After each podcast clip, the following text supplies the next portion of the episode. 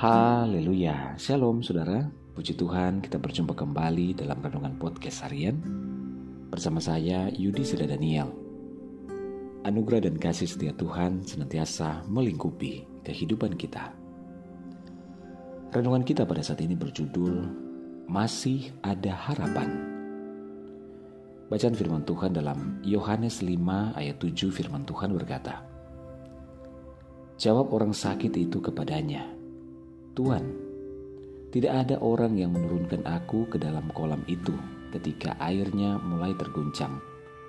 Dan sementara aku menuju ke kolam itu, orang lain sudah turun mendahului aku. Saudaraku, tidak mudah untuk tetap memiliki pengharapan bagi orang yang telah menderita sakit hingga berpuluh tahun lamanya. Dapatkah kita membayangkan situasi ini? Karena orang yang telah menderita sakit akan diserang oleh pikiran dan perasaan serta hal-hal yang melemahkannya, menakutinya, bahkan tidak sering menghilangkan harapannya kepada Tuhan. Dalam cerita di atas tadi, selama itu ia berkumpul bersama sejumlah besar orang yang bernasib sama seperti dirinya.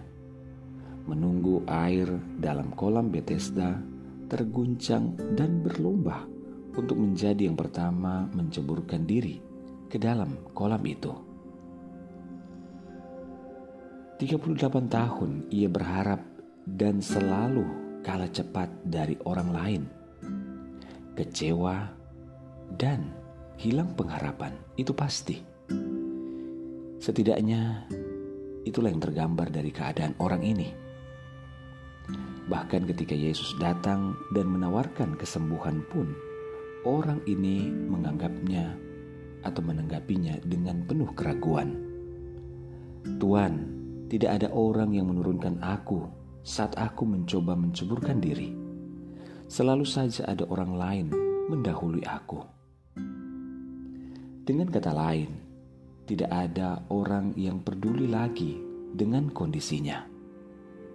Tahun-tahun kegagalannya telah menutupi hatinya pada sebuah pengharapan yang sesungguhnya tersedia di hadapannya hari itu. Ya, Yesus sedang berdiri di hadapannya dan memberi harapan baru bahwa ia dapat disembuhkan. Dan hari itu, orang itu pun disembuhkan oleh Tuhan Yesus. Dia harus bangkit dan melanjutkan kehidupannya. Nah, saudara, apakah kita sedang menghadapi situasi dan tahun-tahun sulit di mana kita merasa bahwa sudah tidak ada harapan lagi bagi setiap pergumulan kita? setiap doa kita dan setiap harapan kita kepada Tuhan?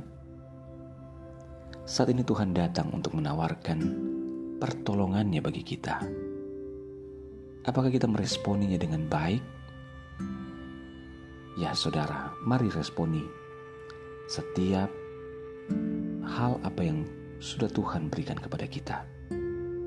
Penting bagi kita untuk mengatakan atau mengingat bahwa kita memiliki Tuhan yang selalu peduli. Dan hari ini ia berdiri di hadapan kita untuk menyembuhkan segala sakit kita. Sakit hati kita, sakit secara fisik kita. Tuhan sanggup dan Tuhan ingin menyembuhkan kita. Dia mengulurkan tangannya dan berkata, Marilah kepadaku, hai semua yang letih lesu dan berbeban, berat, aku akan berikan kelegaan bagimu. Saudara Tuhan ingin kita bangkit dari semua kekecewaan kita, dari setiap kelemahan kita, dan melanjutkan hidup kita yang baru yang Tuhan sediakan. Kita tidak dapat mengubah masa lalu. Oleh sebab itu bangkitlah sekarang dan lanjutkan kehidupan kita. Sebab di dalam Tuhan selalu ada harapan yang baru. Masih ada harapan dan masih ada mujizat tersedia bagi kita di dalam nama Yesus. Haleluya. Mari kita berdoa. Bapa di surga kami bersyukur buat firman-Mu saat ini. Tuhan, mampuni ampuni kami Tuhan, bahwa dalam setiap persoalan dan pergumulan beban hidup yang begitu menghimpit kami, kami serang sering kali lupa bahwa ada Tuhan, masih ada harapan di dalam Tuhan. Bapak ini kami, kami serahkan hidup kami kepada Tuhan. Dan hamba berdoa saat ini menyerahkan seluruh pendengar dengan podcast harian ini di mana pun berada, baik yang ada di Indonesia maupun di mancanegara, dalam segala pergumulan yang berbeda-beda Tuhan tolong, yang sakit Tuhan jamah sembuhkan, yang lemah Tuhan kuatkan, yang bimbang Tuhan berikan ketetapan hati, yang bersedih, berduka, bahkan kecewa Tuhan hiburkan. Bebaskan yang terikat, lepaskan yang terbelenggu Bapa. Berkatilah setiap keluarga rumah tangga, suami, istri, anak-anak, dan orang tua dalam anugerah dan berkat Tuhan. Kami percaya mujizat Tuhan masih ada. Dalam nama Yesus kami berdoa. Haleluya. Amin. Puji Tuhan saudara tetap bersemangat dalam Tuhan. Mulailah hari ini membaca dan merenungkan firman Tuhan. Hiduplah dalam ketaatan dan ucapan syukur kepadanya. Tuhan Yesus memberkati.